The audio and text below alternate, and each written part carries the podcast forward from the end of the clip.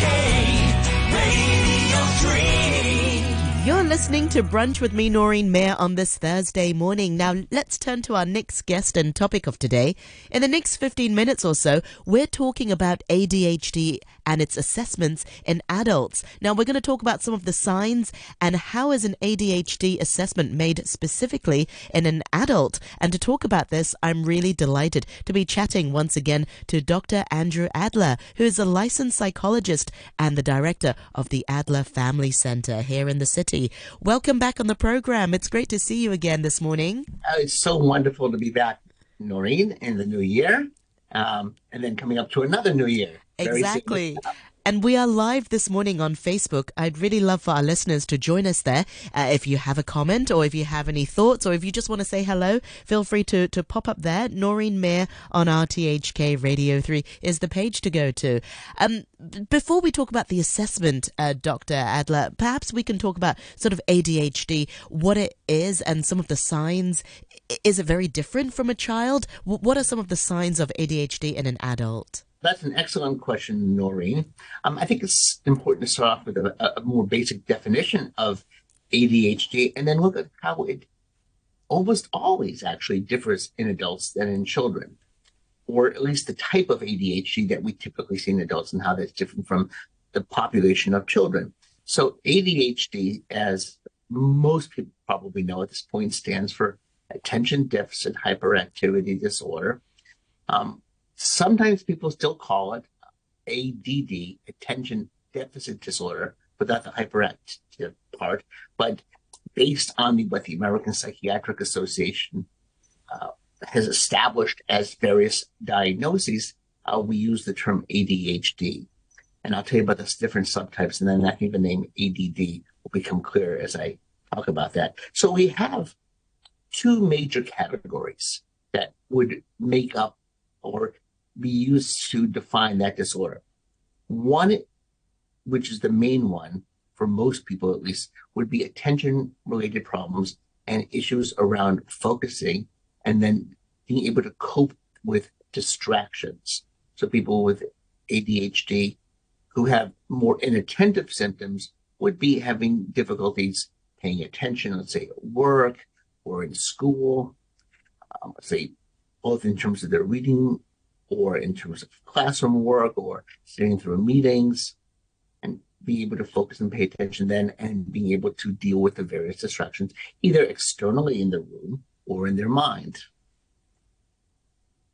And part of that also relates to organization. So people typically who have problems with attention also have problems with organization and planning, which I'll talk about, a little bit more about later on. So that's one category. The other category is the hyperactive or uh, maybe a less pejorative word because hyperactivity has a, you know, a, stigma to it would be overactivity. I typically use that word a little bit more, but hyperactivity or overactivity, which as the name says or indicates, would be someone who or the quality of being moving around too much, having difficulty sitting still. When we see those two parts together, the attention related problems and then the overactive or hyperactive problems, we would say that that's combined type. Now, when we see mostly the inattentive symptoms is predominantly inattentive type.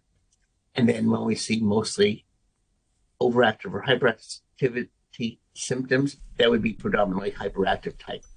What's important here is that we see children who often present with both attention related problems and hyperactive problems. For reasons which are not entirely clear, by the early teen years, almost always the hyperactive or overactive symptoms tend to drop off. And what we see then left is the uh, inattentive attention. attention related symptoms, organizational symptoms as well, and a number of other things which I'll mention later. The issue here is that problems with overactivity or hyperactivity tend to get the most attention from teachers and other people in schools because those are the kids who really disrupt the class. They get out of their seats. They they're they're flailing their hands around. They're wiggling in their seats. they really often disrupt the class. Whereas the inattentive kids often, as we say, fall under the radar. They don't they don't come to teachers' attention unless they're really struggling academically, and then maybe they might be those issues might be picked up, but rarely, as it turns out. So unless you are demonstrating, unless you're quite overactive as a child, your inattention, if that's a problem that you have, may very well be missed. And once you get to university, to be quite honest, nobody really cares unless you fail completely or fail to pay tuition. So, um, a lot of people go through life, both male and female, having been, not been diagnosed at a young age because they were not disruptive in the classroom. They were inattentive, they, they didn't pay attention, they were distracted, but they kind of flew under the radar. This is probably more so for women than for men. And this is where I get a lot of referrals from women saying, yeah, I'm interested in someone who's informed about how ADHD presents differently in women. What they're almost always referring to is that, as we know, um, girls, at least before the teenage years, tend to be more well behaved in the classroom than boys are. So it's the girls tend to, uh, and probably have fewer overactive symptoms. So they're they're actually not is not seen as having up. difficulties at a young age. That's right. So they tend to fall even more under the radar than boys who would just in a, with just inattentive symptoms do. I'd like to pick up on that point where, where you mentioned, I think, uh, yeah, you're right. I think in the 90s or, or before, it was more called ADD, you know, as, as you mentioned, attention deficit disorder. And then in recent years, it's now called ADHD, which is, as you mentioned, attention hyperactive disorder. But they're almost two separate things where some people may may you know have just the attention deficit whereas some people will have the attention deficit and also the overactive or the hyperactive symptoms and yet those are the group that's the group where people focus more on whereas the people with the attention deficit like you said they sort of you know um, bumble around through class. The teachers are well, that's right. That's paying right. more attention. So, is it Yes. almost better to have two separate diagnoses? It, it or- would be, and I'm. I, I think this is beyond the scope of what we can talk about today.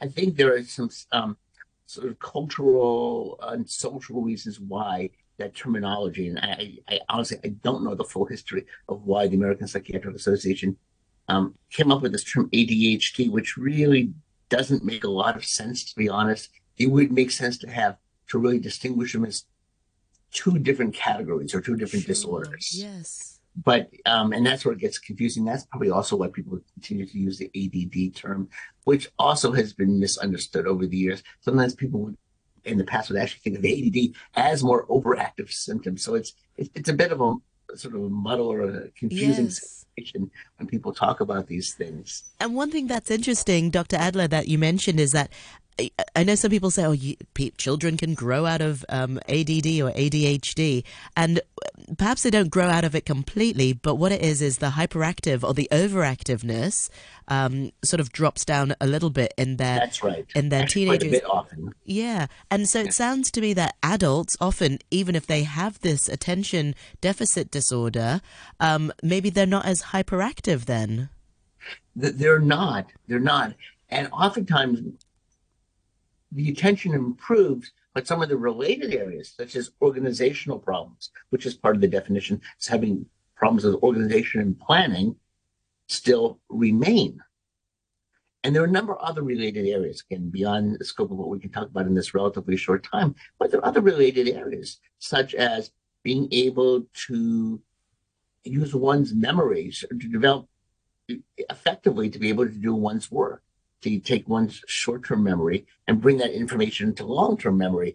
That seems to have from research be based at least in part on attention related issues. Also issues of procrastination seem to be related to attention related issues.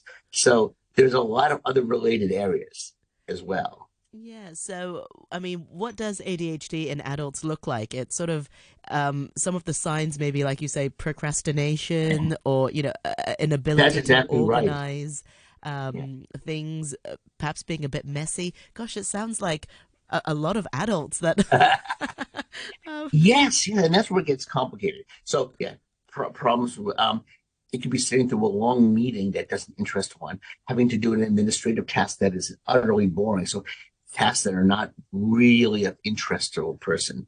Um, so it could be procrastination and getting started with some of those tasks. It could be finishing those tasks, be putting in the, to be motivated enough and committed enough to actually do those tasks, uh, let alone in, in, just in terms of quality, but just getting them done is a major issue for people. You're right, Noreen. It's something that we adults, uh, I think, struggle with, or everybody struggles with to some degree. So that's where a good assessment comes in. Oftentimes, people um, will point out a lot of the symptoms of ADHD to you or to a person who might actually have it. And that might be a time that one might seek an assessment. Or if you're struggling at work, for example, and having trouble being able to do the more mundane, less fascinating tasks of one work, that would be a time to seek out an assessment. Yeah. So let's talk about some of the assessment uh, that's available. If if one suspects they've got ADHD or ADD, what can they do? What sorts of um, assessments uh, is available? What can they well, do?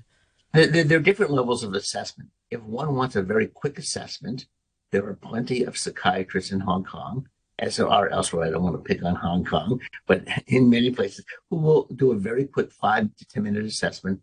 And just based on symptoms alone of that I've described, right, give a diagnosis of ADHD and very, very quick to prescribe medication. That is generally not an adequate assessment. And I'll tell you why. The symptoms of ADHD also can be found, for example, especially attention related problems and organizational issues can be found in other disorders, such as especially um, depression and anxiety. So a good assessment done by a, a psychologist or in case of children, developmental pediatrician, but could be a psychologist who does works with adults or children and or children would look at not only symptoms of ADHD toward making a possible diagnosis of ADHD, but also look at other possibilities as well.